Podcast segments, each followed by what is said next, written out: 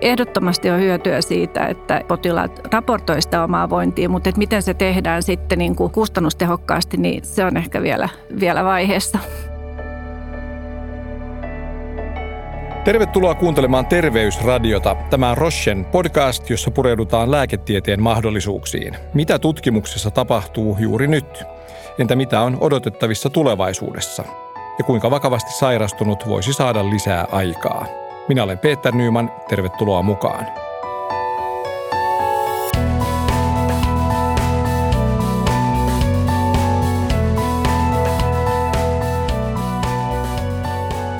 Tänään puhutaan terveysdatasta ja siitä, voisiko se mahdollistaa yksilöllisemmän terveydenhuollon.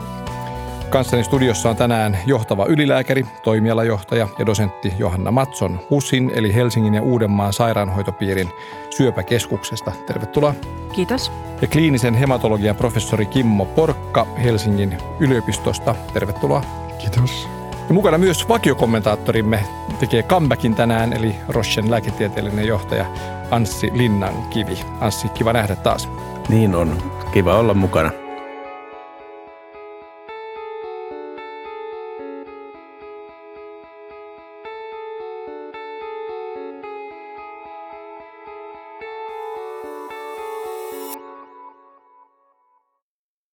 Aloitetaan taas ihan perusasioista, eli mitä kaikkea terveysdata itse asiassa on? Tarkoittaako se siis käytännössä potilaan luovuttamia tai lääkärikäynneillä kertyneitä terveystietoja, Johanna? No varmaankin se käsittää sen aivan kaiken ja toki sitä voidaan myös sitten pyrkiä keräämään erilaisista rekistereistä. Suomihan on, on sikäli aika otollinen maa tehdä terveystutkimusta, koska meillä on paljon, meillä on pitkäkestoiset rekisterit, joita on pitkään kerätty ja hyvin kattavat. Eli, eli kyllä se kattaa kaiken sen potilaan terveyteen liittyvän datan. Mutta ei tässä vielä kaikki. Kun puhutaan toissijaisesta terveystietojen käyttämisestä, niin sillä tarkoittaa siis vai mitä tilannetta, jossa toisen potilaan tai potilaiden vastine hoitoon otettaisiin mukaan päätöksentekoon. Eli jos vääntää oikein simppelisti, niin vaikka Anssi, sun terveysdataas voisi käyttää apuna mun hoidossani, jos meillä olisi sama sairaus. Onko se näin? Mm, ei, no on ja ei. Et, hyvä, et, että kysyit. Joo, hyvä, että kysyit. Että, että tota, tämmöisen niin kuin hyvän terveysdata edellyttää, että sitä dataa ja tietoa pitää olla aika paljon, että ehkä ei yhden potilaan tai yhden toisen henkilön tietoa suoranaisesti voi käyttää toisen hoidon hyväksi. Ja, ja tota, mä näkisin sen asian niin, että näitä, näitä tota, tietoja pitäisi olla valtavan isosta joukosta potilaista, jotta se olisi sellaista, että sitä pystyttäisiin käyttää tehokkaasti hyväksi. Ja sitten pitäisi vielä olla sillä lailla laadukasta, että se olisi helposti saatavilla. Ja Kimmo, olet mukana projektissa, jossa kehitetään akuutin leukemian diagnostiikkaa ja terveysdatan käyttöä siinä. Ja siinä pyritään hyödyntämään HUSSin potilastieto altaita tekoälyn koneoppimisen ja neuroverkkojen avulla jotta leukemiapotilaiden hoito paranisi. Eli kerrotko konkreettisesti ja tiiviisti, mitä tietoa siinä siis haetaan ja miten? No siinä pyritään hyödyntämään just tätä, mitä tämän toisiokäytön, terveystietojen toisiokäytön myötä kertyy sairaaloiden valtavia tietomääriä ja pyritään sitä sitten hyödyntämään siten, että me saadaan oikeastaan, ei pelkästään leukemien, vaan oikeastaan syöpätäytien diagnostiikkaa automatisoitua, että saadaan se tavallaan tehtyä nopeammin, tarkemmin ja, ja paremmalla laadulla. Ja, mutta sen lisäksi vielä pyritään myös auttaa siinä hoidon valinnassa, kun koko ajan mennään enemmän ja enemmän tämmöiseen yksilöllistettyyn hoitoon. Että pyritään joka potilaalle löytää se paras hoito. Niin tämä se on hyvin monimutkainen prosessi kaiken kaikkiaan, kun siinä täytyy ottaa paljon sen taudin ominaisuuksia huomioon, jotta löydetään tosiaan se oikea hoito, niin tämä meidän projekti tähtää siihen, että kaikki tapahtuisi näiden parhaan teknologian ja tietämyksen kautta mahdollisimman hyvin ja mahdollisimman, mahdollisimman hyvällä laadulla myöskin. Ja Kimmo, sitten tämä äh, hieman erikoiselta kuulostava sana, tai minulle ainakin, eli potilastieto allas. Mitä, mitä nämä altaat ovat?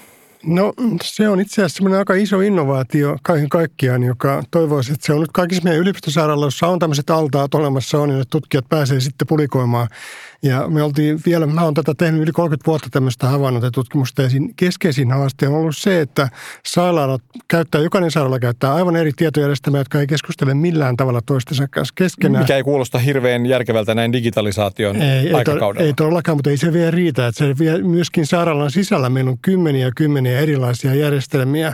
Labrat tulee yhdestä järjestelmästä, potilaat, muut potilastiedot, kuvantaminen, kaikki ne tulee eri paikoista. Ja ne hyvin huonosti keskustelee keskenään. Ja tämän altaan idea on se, että kaikki tämä data valuu sinne altaan. Se vaikka se onkin vielä semmoista vähän sekalaista sottiisia se data, mitä siellä on, mutta se mahdollistaa, että se on kaikki yhdessä paikassa ja sitä voi alkaa, alkaa sitten ihan eri tavalla hyödyntämään. Että se on todella iso asia. Mutta hieno homma, että se on tullut, mutta kuulostaa kuitenkin kaiken kaikkiaan siltä, kun aika monilla aloilla puhutaan siitä, että itse asiassa digitaalinen vallankumous, se on kuitenkin vasta lapsen kengissä, että me ei ole nähty vielä mitään. Niin tämä on hyvä ehkä symboli. Kyllä se justiin. Mutta hyvä tallas on. On, ehdottoman hyvä juttu.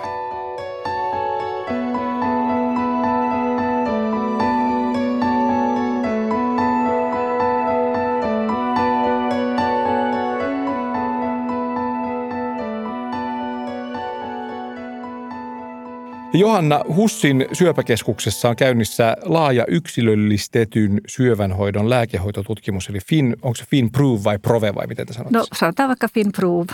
Eli miten se poikkeaa aiemmasta terveysdatan käytöstä ja mikä siinä on siis niin kuin uutta?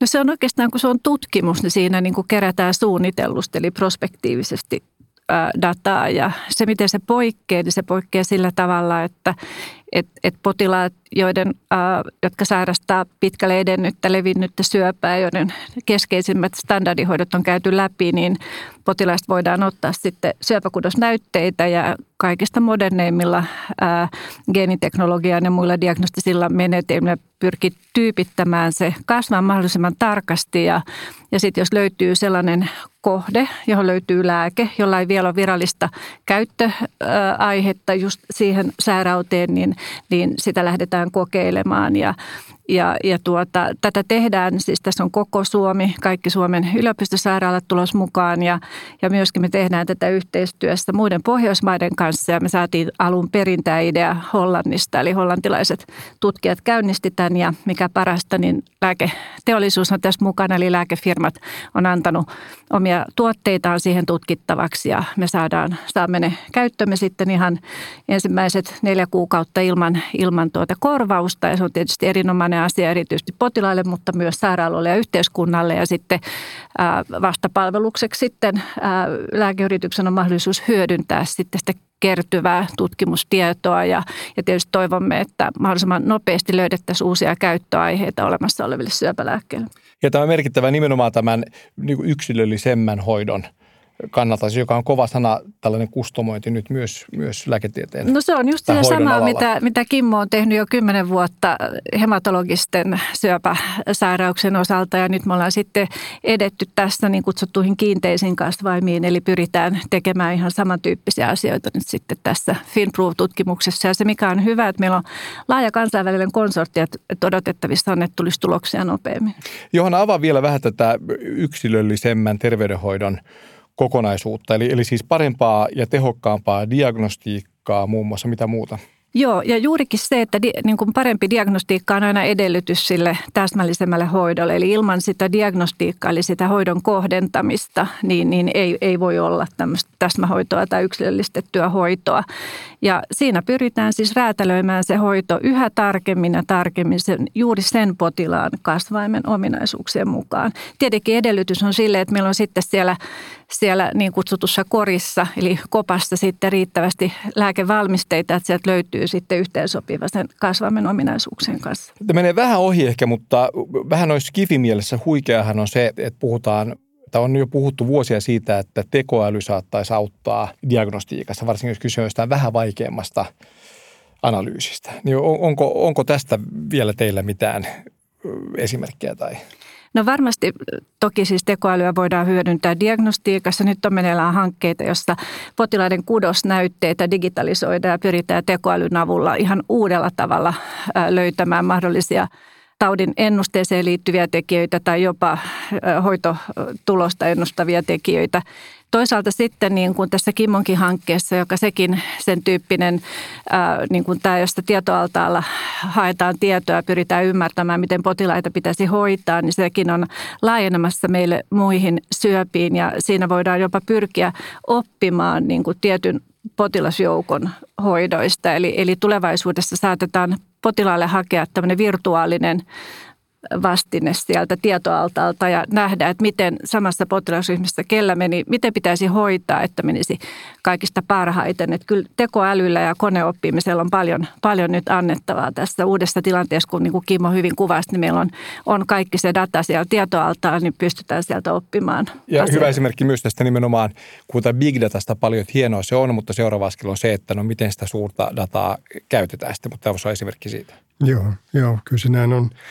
Ja tota, kyllähän siinä vielä matkaa on kaiken kaikkiaan, mutta hirveän nopeasti. Tietysti kun tämä analytiikka jo viides vuodessakin, kun me lähdettiin, että Google ja Facebook osas tunnistaa kissoja niistä, niistä kuvista, mitä nyt Johannekin vähän viittaa, niin sama, ihan sama, tasan sama teknologia nyt tuotu siihen. Esimerkiksi patologisten kuvioiden arvio, arviointiin ja automaattisia analyysiin. Sieltä löytyy hirvittävän paljon lisää tietoa, mitä ihmisiä mä enää ollenkaan. Ja se on avannut ihan tämmöisiä ihan uudenlaisia mahdollisuuksia sitten myös potilaiden hoitojen tarkempaa suunnittelua. Joo, ehkä tämä voisi lisätä sen, että jos ajatellaan kliinikkoa tai lääkäri, joka tekee kliinistä työtä, se tiedon määrä on niin valtava, että sitä on hirveän vaikea hallita itse asiassa. Mm. Ja, ja tota, paitsi, että niin diagnostiikka tarkentuu, niin, niin tota, jotenkin mä toivoisin, että nämä tekoälyalgoritmi mahdollista sen, että se helpottaisi ihan lääkärin arkityötä, että mm. pystyisi ennustamaan, vähän niin kuin Johanna sanoi, pystyisi ennustamaan, miten tässä tapauksessa annan tämän tyyppisen hoidon, miten potilas tulee tulevaisuudessa pärjäämään. Ehkä tämä on vähän skifiä vielä, mutta mä en tiedä, voi olla, että kun asiat kehittyy, niin se ei voi välttämättä ole ihan niin kaukana. Ja, ja kuulijoille ehkä vähän niin kuin lohdutukseksi, että kun näistä asioista puhuttu paljon, niin se, että tekoäly vaikka auttaa sitten niin kuin itse diagnosoinnissa, mutta toki siellä lääkäri lopulta sitten tekee sen niin kuin – ikään kuin johtopäätöksen, että onko tämä diagnostiikka nyt semmoinen, joka mukaan Kyllä se näin on, mutta että, tota, mä uskon, että siinä tulee aika tärkeä tekijä, jos mä vaikka vertaan vaikka tämmöisiin itseajavia autoihin, jolla ajatellaan, että jota perustellaan sillä, että me vähenee onnettomuudet vähenee todella paljon sillä, että me annetaan, annetaan sen koneen suorittaa niin valtaosa siitä, siitä tehtävästä. Tässä on pieni analogia myös terveydenhuoltoon siinä, että, että se voi olla aika merkittävä tekijä sitä auttamaan. Me ollaan varmasti tehty oikea diagnoosi, varmasti valittu oikea hoito tälle potilaalle. Ja totta kai se lääkäri tekee, mutta kyllä sitä dataa on niin hirvittävän paljon. Emme tarvita kyllä siihen apua, emme pärjätä sen kanssa. Ja se on erittäin hyvä, että tämmöisiä työkaluja tulee, joka yhdistää, pystyy yhdistämään sen kaiken dataa ja ottamaan mm. huomioon sen valtavan tietomäärän, mitä esimerkiksi ihminen yksin ei pysty. Mm-hmm. Mutta sitten se ihminen on kuitenkin kohtaamassa ihmistä siellä vastaanotolla. Ei, nimenomaan tämä on siis pointti, että tänä päivänä, mikä mä itse näen sen kaikkein suurimman tämmöisen sovellusalueen tälle on se, että koska meidän lääkäreillä ja hoitajilla on koko ajan vähemmän ja vähemmän aikaa nimenomaan keskustella niiden potilaiden kanssa, me näprätään niiden koneiden kanssa siinä yli puolet siinä vastaanottoajasta. Ja se meidän pitäisi saada pois kokonaan. Antaisi kone tarjota niin paljon kuin mahdollista valmiina siihen, että sulla, niin sulla jää ehkä kaksi minuuttia aikaa siinä koneen kanssa ja kahdeksan minuuttia sitten potilaan kanssa, kun nyt se on melkein päinvastoin. Niin, tämä on hyvä esimerkki nimenomaan teknologian siis tulevista hyödyistä, mm. niin että se ei ota pois siitä ihmisyydestä, vaan päinvastoin se antaa, antaa ehkä mahdollisuuden antaa siihen. siihen. tarjota lisää. Mutta hei Anssi, ota kiinni vielä tuosta terveysdatan avulla arvioitavasta hoidon vaikuttavuudesta. Joo, tämä on tota, tälläkin ihan hyvä kysymys, koska tämä vähän menee askeleen jo tietyllä tavalla eteenpäin ja sitten tietysti se pystyy vähän sillä vaikuttavuudella tai semmoisella terveysdatalla pystyy arvioimaan, että miten hoito toimi. Ja, ja tota, tästä mulle tulee mieleen ihan semmoinen käytännönkin esimerkki, että, että tota me erään yliopistosairaalan kanssa tehtiin tämmöinen pilotti, että katsottiin, että onko mahdollista katsoa olemassa olevasta datasta, että minkälaisia hoitotuloksia tulee minkä, ja, ja mitä se kustansi. Me otettiin esimerkiksi tämmöinen niin keuhkosyöpäpotilaiden hoito sieltä ja katsottiin, että minkälaisia hoitoja keuhkosyöpäpotilaat saivat, minkälaisia hoitotuloksia tuli ja kuinka paljon se maksoi. Ja onnistuttiin tuomaan se tämmöiselle yhdelle alustalle, mistä se oli nähtävissä ehkä seuraava steppi on tästä, että kerätään sitten jatkuvasti sitä tietoa ja, ja pystytään luomaan tämmöinen työkalu, joka, joka pystyy arvioimaan sitä hoidon vaikuttavuutta oikeastaan sitä kaikkea, mitä me niin kuin tällä hoidolla tavoitellaan. Meidän tavoitellaan suotuisia vaikutuksia kohtuullisin kustannuksin. Tämä on varmaan niin kuin, niin kuin yksi, yksi tärkeimpiä sovelluksia niin kuin laajemmassa mittakaavassa tälle isolle datalle, että me voitaisiin hyvin nopeasti, jos me oltaisiin verkostoiduttu niin kuin Euroopan tasolla tai jopa globaalisti siihen, kun me hoidetaan aika pieniäkin potilasryhmiä, että me voitaisiin hyvin nopeasti nähdä, kun me tulee uusia kalliita lääkkeitä, niin, niin mikä se oikea se vaikuttavuus sitten aineistossa on. Se voisi olla jopa ihan reaaliaikaista, että meillä olisi kaikki teknologia oikeastaan olisi nyt jo olemassa, meidän täytyy vaan löytää sitten se oikea tapa toimia yhdessä. Johanna vielä, haluatko täydentää datan käytöstä, miten se voisi näkyä lääkäreiden ja hoitoammattilaisten No mä arjessa? haluaisin vielä lisätä yhden asian, eli datan keruun. Mm. Eli sitä me pyritään mm. nyt itse asiassa HUSTissa automatisoimaan, eli, eli just se, että saataisiin reaaliaikaisesti se hoitojen vaikuttavuus sieltä ulos, niin meidän pitäisi saada hyvin vaivattomasti sitten vastaanottojen yhteydessä. Vähän niin kuin Kimmo sanoi, että se kone saa siellä raksuttaa, mutta sen pitää osata poimia sieltä myös ne, ne tietyt tärkeimmät datat ja, ja, ja tota, tätä me parhaillaan pystytetään HUSiin.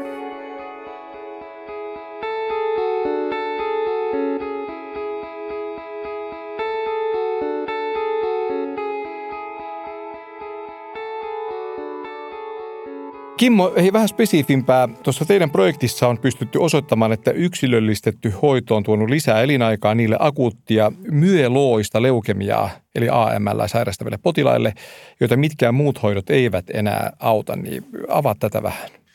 No se on tosiaan sellainen projekti, joka meillä alkoi jo yli kymmenen vuotta sitten ja se lähti siitä ajatuksesta, että just tästä yksilöllistetystä hoidosta, että pyritään niin kuin määrittelemään jonkun, jokaisen potilaan tauti niin tarkkaan kuin vaan voidaan, voidaan se tehdä. Että tehtiin monenlaisia geeniä ja muita tutkimuksia joka potilaalle. Ja sitten me järjestettiin sellainen systeemi, että tätä tietoa pyrittiin sitten hyödyntämään sit niiden potilaiden hoidon ohjauksessa koskien sellaisia tilanteita, että meillä ei ole mitään hoitovaihtoehtoja enää olemassa niin siinä me saatiin melkein, tai yli puolelle potilasta saatiin ihan merkittävä vaste nimenomaan tällä ajatuksella, mitä FinProofkin tekee nyt paljon isommassa skaalassa. Siinä on ehkä vielä, vielä semmoinen, voisiko sanoa innovaatio siinä, että, että me käytettiin semmoista lääkeherkkyystestaus tuolla FIMMissä molekyylilääketieteen instituutissa, niin, niin otettiin niitä potilaiden syöpäsoluja ja testattiin yli 500 lääkettä niillä. Ja sitä tietoa pyrittiin sitten myös hyödyntämään siinä, siinä päätöksenteossa. Että Onko merkittävä hyöty hyöty kaiken kaikkiaan siis? No joo, kyllä sen verrattuna, niin kun, kun meillä on tilanne, jossa potilaan on, ennuste on nolla, elinaika on yleensä muutamia viikkoja, niin siitä kuitenkin yli puolet sai sitten ihan hyvän vasteen, toki valtaosa aika lyhytaikaisen kyllä, mutta meillä oli semmoinen kolmannes potilaista, jotka on vieläkin tänä päivänäkin hengissä.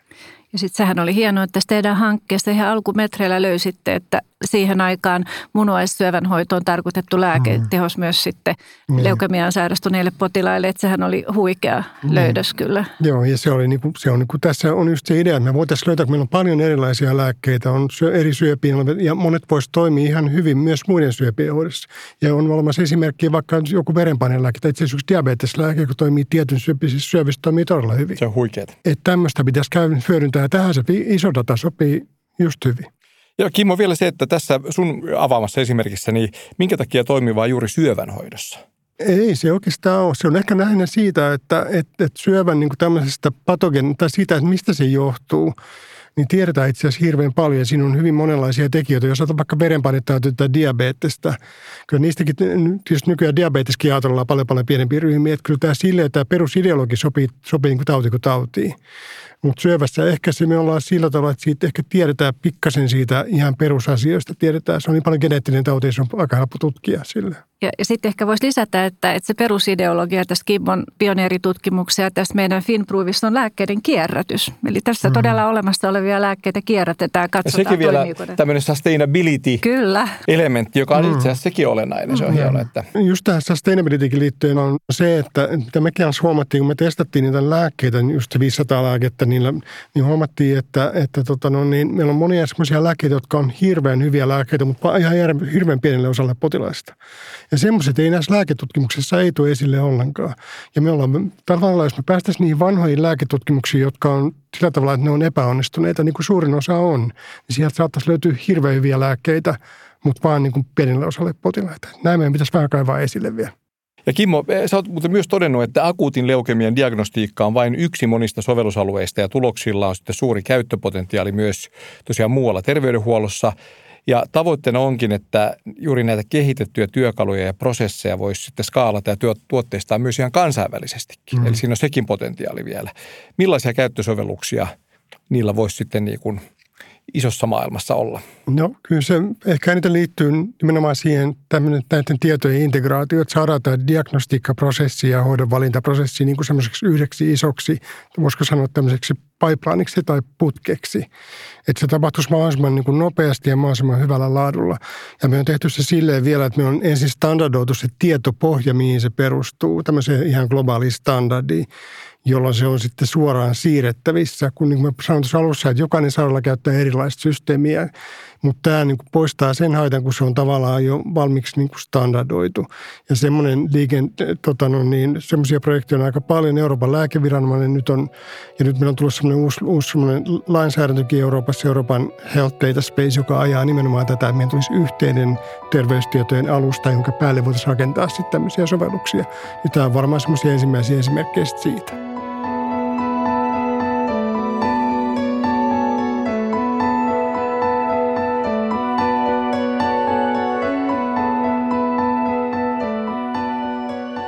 Ja studiossa meillä on siis äsken äänessä kliinisen hematologian professori Kimmo Porkka Helsingin yliopistosta. No myös äsken kuulitte johtava ylilääkäri, toimialajohtaja, dosentti Johanna Matson Hussin, eli Helsingin ja Uudenmaan sairaanhoitopiirin syöpäkeskuksesta. Sitten meillä on mukana myös, jos olette aikaisemmin kuunnellut meitä, niin vanha tuttumme vakiokommentaattori Roschen lääketieteellinen johtaja Anssi Linnankivi. Hei, yksi terveysdatan sovellustavoista on se, että potilaat itse tuottavat terveysdataa – esimerkiksi seuraavat ja raportoivat oireitaan. Ja yksi esimerkki on Aalto-yliopistossa perustettu Kaiku Health, jossa syöpäpotilaat raportoivat oireistaan alustalle, jossa sitten algoritmi prosessoi hoitavan tiimin tueksi ja työn helpottamiseksi. Ja yrityksen mukaan se tukee päätöksentekoa ja helpottaa varhaista puuttumista. Miltä tällainen kuulostaa lääkärin korvaan? Tämä on aika niin kuin nykypäivää kanssa vai mitä? Ja tulevaa päivää. No on näitä nyt ollut jo pidempään ja niitä on muitakin tahoja, jotka on vastaavia tuotteita kehittänyt ja, ja todella tärkeää ottaa potilas itse mukaan siihen datan tuottamiseen ja, ja siinä myöskin juuri tekoälyn ja koneoppimisen avulla pystytään sitten säästämään sairaaloiden aikaa, koska sitten jos kaikki potilaat koko ajan jatkuvasti raportoi omia, omaa vointia, niin tietenkin sitten jonkun pitää vastaanottaa se data. Eli tässä on jälleen kerran niin kuin tällä tietotekniikalla hyödynnettävissä paljon, mutta tämä on ihan siis nyt arkipäivää jo ja ja, ja sitten jos mietitään näitä, tänään ollaan puhuttu aika paljon niin kuin lääketutkimuksista ja, ja vaikuttavuudesta, niin yksi hyvin tärkeä elementti siinä arkivaikuttavuudessa on, on potilaan elämänlaatu. Ja esimerkiksi HUSSin on nyt pystytetty tämmöinen digitaalinen elämänlaatukysely tämän HUSSin Maisa-appin kautta vastattavaksi ja, ja, ja siitä saadaan tosi tärkeää tietoa, miten potilas voi. Ennen kun hoito aloitetaan ja mikä on sitten nimenomaan se hoidon vaikutus siihen elämänlaatua myös hoidon aikana. Että, että meillä on nyt työn alla se, että me niin kuin aikataulutetaan nämä elämänlaatukyselyt, nämä sähköiset elämänlaatukyselyt vastaamaan sitten niin syöpähoitoja. Että ne pitää vähän aikatauluttaa eri tavalla riippuen siitä, että minkälainen hoitotoimenpide ja mikä tauti on kyseessä. Mm. Tässä just yksi hyvä esimerkki taas digitalisaation hyödyistä ja niin kuin nykypäivästä, mutta myös niin, että kun sanoit Johanna, että tärkeää saada potilaat itse myös informoimaan, raportoimaan, kommunikoimaan, niin paitsi varmaan elämänlaatuun vaikuttava asia, mutta onko se myös ihan taloudellisesti niin kuin tehokkuusasia? Kyllä mä uskon, että oikein toteutettuna mitä enemmän pystytään saamaan potilaalta tietoa ennen vastaanottoa. Nythän pandemia teki sen, että mehän muututtiin kaikki virtuaalisiksi sairaaloiksi käytöstä katsoen niin kuin hyvinkin lyhyessä ajassa. Et tietenkin on paljon tilanteita, missä potilaan pitää olla niin kuin face-to-face vastaanotolla, mutta nykyteknologia mahdollistaa jopa potilaan sydämen ja keuhkojen kuuntelun etänä tänä päivänä. Eli me mennään yhä enemmän siihen suuntaan, että me luodaan mahdollisuuksia siihen, me pystytään hoitamaan potilaita myös etänä, jos tulee sellainen tilanne eteen – Lyhyesti vielä sanon sen, että mä itse ajattelen, että tämmöiset niin kuin etäpalvelut on parhaimmillaan silloin, kun potilas itse valitsee ne. Eli hän itse näkee, että, että hän toivoo mieluummin ja tässä on paljon paljon hyötyä siitä, että meillä on tämän tyyppisiä työkaluja, me pystytään etänä toimimaan. Sillä varmaan voidaan myös havaita niin kuin potilaan voinnissa tapahtuvia muutoksia varhain.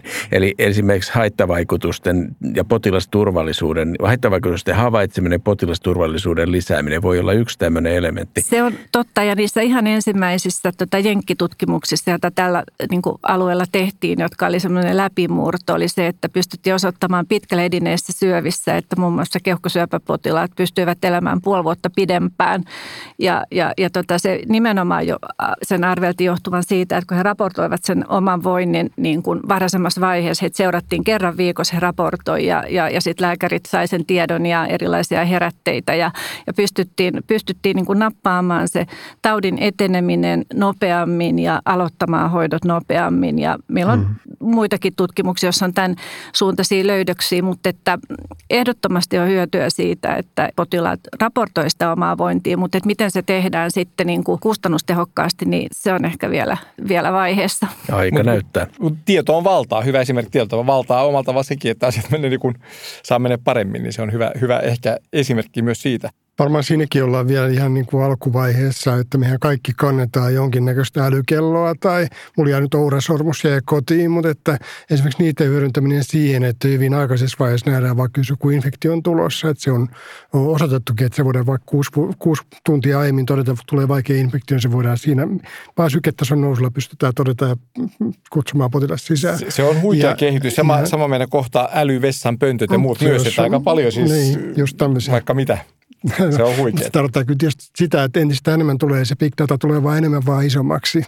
Ja, mutta sehän on niin kuin, itse on niin kuin data-ihminen, niin se on positiivinen kehitys. Se, se big data tulee isommaksi ja ihmiset neuroottisemmiksi, mm. mutta ka- kaikista kehityksen hyvä ja, hyvät ja patpuut. Mutta onhan se huikea, huikea kehitys siis ja uskomatonta, että mm. jos miettii tosiaan sen niin kuin terveyshyötyä ja hoitohyötyä, mm. niin onhan se ihan uskomatonta. Mm.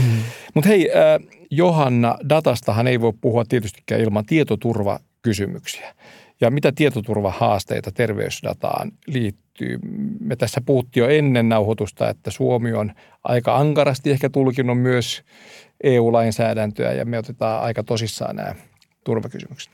No tietenkin niin kuin kaikki tieteellinen tutkimus pitää toteuttaa niin, että se potilaan ö, yksityisyys ei vaarannu. Ja, ja se on ihan, kaikki tutkijathan tänä päivänä onneksi koulutetaan, tekee tutkimustyötä ja koko tutkimushenkilökunta – mutta sitten toinen asia on se, että miten tulkitaan nyt sitten esimerkiksi tämä toisiolakia ja, ja tuntuu nyt, nyt niin kuin juuri nyt tuntuu siltä, että, että on ehkä otettu yksi askel liikaa siihen siinä tulkinnan suunnassa, että, että, että on, ollaan sellaisessa tilanteessa, että, että jos vaikka, vaikka tuota Suomen yliopistosairaalat haluaisi yhdessä, yhdessä tota analysoida omien potilaidensa hoitotuloksia, niin, niin, niin se ei nyt tällä hetkellä tämänhetkisen tulkinnan perusteella onnistuisi. Ja, ja, ja tämän kaltainen niin kuin, ä, asetelma niin ei kyllä edistä tieteellistä tutkimusta. Että mun on vaikea ymmärtää, että miten sitten, että jos, jos laitetaan vaikka viiden sairaalan hoitotulokset yhteen ja katsotaan, mikä on se yhteisvaikutus, niin että se sitten vaarantaisi jollain tavalla enemmän sitä potilaan tai ylipäätänsä sitä sen tutkimuksen turvallista toteutusta, tietoturvallista toteutusta. Että ehkä tämä on sellainen niin kuin asia, mihin toivoisin, että pystyttäisiin arvioimaan uudestaan. Mutta onko Suomi ollut tässäkin vähän, vähän liiankin hyvä EU-mallioppilas? No kyllä niin kuin tässä Kimmo ja Anssi ovat todenneet ennen tätä nauhoitusta, että näin on, niin, niin tota, on ehdottomasti samaa mieltä, että et, et sairaalat yhdistelevät kukin omaa dataansa, joka on kerätty turvallisesti ja, ja sieltä ei ole potilaat tunnistettavissa, niin mä en ihan ymmärrä, miksi, miksi sitten ei, ei voida tämän kaltaista niin kuin yhteistyötä tehdä. Niin, tämä on just tämä, niin kuin, tämä on just semmoinen, missä tutkijoiden pulssitaso tuppaa niin kuin nousee aika äkkiä. Kuulun, kuulun siihen joukkoon kanssa. lämpötilastudiossa vähän nousi tässä. Joo, että se on kyllä just näin. että ei pelkästään se, että voidaan Suomen sisällä, mutta etenkin tämä kansainvälinen, joka on niin kuin elinehto monellekin tutkimukselle ja kaikille, että ei me voida eristäytyä muusta maailmasta, ei millään, jos me halutaan kulkea siinä kärjessä, missä me kuitenkin vielä ollaan, että siihen kyllä täytyy saada muutosta ja, ja tota, se enemmän tulkinnoista kiinni kuin itse, itse laista. Ajatushan on sinänsä hyvä muodostaa semmoinen niin framework sille, että miten tietoja voidaan voidaan niin kuin hyödyntää ja tutkimusta edistää. Tulkinta on eri asia. Kyllä me kaikki se ymmärretään, että sitä täytyy voida olla huomattavan paljon ketterämpi sen lain hyödyntämisessä niin, että me pystytään Suomessa toimimaan niin, että voidaan keskenään toimia. Plus myös se, että me voidaan kansainvälisessä yhteisössä toimia. Ja, ja tota, on, on erinomaisen tärkeää, että me ei eristäydytä niin kuin regulaatiomuurin taakse. Hei, lyhyesti datan käytön valvonta, niin miten se tehdään? Just tämä tietysti lainsäädäntö, kukin, kukin rekisteriomistaja tarkoittaa niin kuin sairaaloiden data, että jokainen vastaa niin kuin omasta datasta. Että jos meillä on hyvin selkeä lainsäädäntö tässä olemassa, toki niitä tulkintoja on vähän eri tavalla. Ja sitten meillä on tämmöinen kansallinen elin tai viranomainen, joka nimi on Findata, joka sitten silloin kun halutaan, mitä Johanna puhui, niin yhdistää näitä tietoja, niin sitten meidän täytyy kysyä lupa sitten Findatalta ja se on ehkä se yksi kohta, joka vaatisi vähän hiomista vielä tänä päivänä. Ja hei, mitä potilaan tulisi ottaa huomioon terveysdatapalveluiden kohdalla sitten?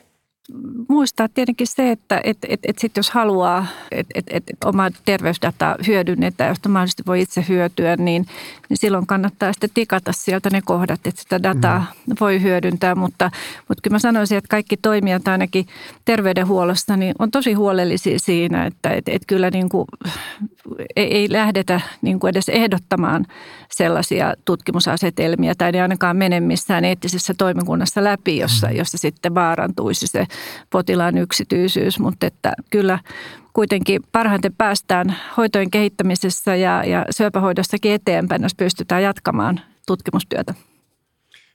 Joo, ihan samaa mieltä. Ja erityinen kiitos jos täytyy kuulua niin kuin samanlaiselle potilaalle, jotka itse asiassa poikkeuksellisen ahkerasti osallistuu tutkimuksiin. meillä on hyvin pieni joukko, joka, joka ei halua tulla mukaan. Se on tietysti vapaaehtoistoimintaa verrattuna moneen moneen muuhun, muuhun maahan. Ja se on tietysti hirveä rikkaus, mikä meillä on. Ja potilaat sinällään, ne ei ole koskaan ollut ongelma. Potilaat haluaa jakaa dataa ja ymmärtää hyvin selvästi se, että minkä takia sitä dataa täytyy jakaa. Että siitä se ei, ei oikeastaan koskaan jää kiinni. Ja Anssi, meidän vakiokommentaattorimme roolissa, sä saat viimeiset sanat nyt tähän keskusteluun. Kiitos. Suomessa tämä tutkimustoiminta ja datan hyödyntäminen on eettisesti erittäin korkealla tasolla. Että mä sanoisin, että potilas voi hyvin huoleti olla terveydenhuollossa. Ja esimerkiksi terveystietojen toisio käyttö, niin se tulee terveydenhuollon ja loppuviimeksi potilaiden eduksi. Hyvä.